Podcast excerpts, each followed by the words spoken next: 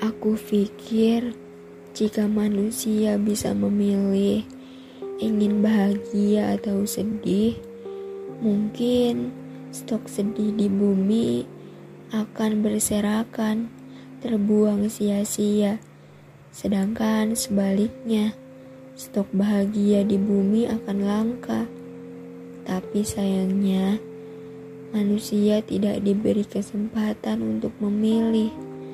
Tidak ada yang selalu bahagia, begitupun sedih, karena semuanya akan silih berganti sesuai porsi yang sudah ditakdirkan semesta.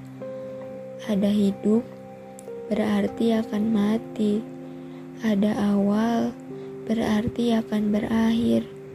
Tidak ada yang bertahan selamanya, seperti kisah kita kisah antara aku dan kamu yang juga tidak bisa bertahan selamanya.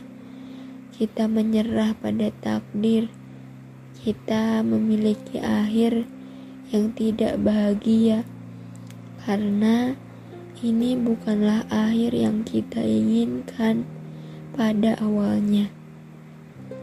Di dalam hidup ini, memang ada sebuah garis yang tak terlihat yang dibuat semesta tanpa memberitahu manusia.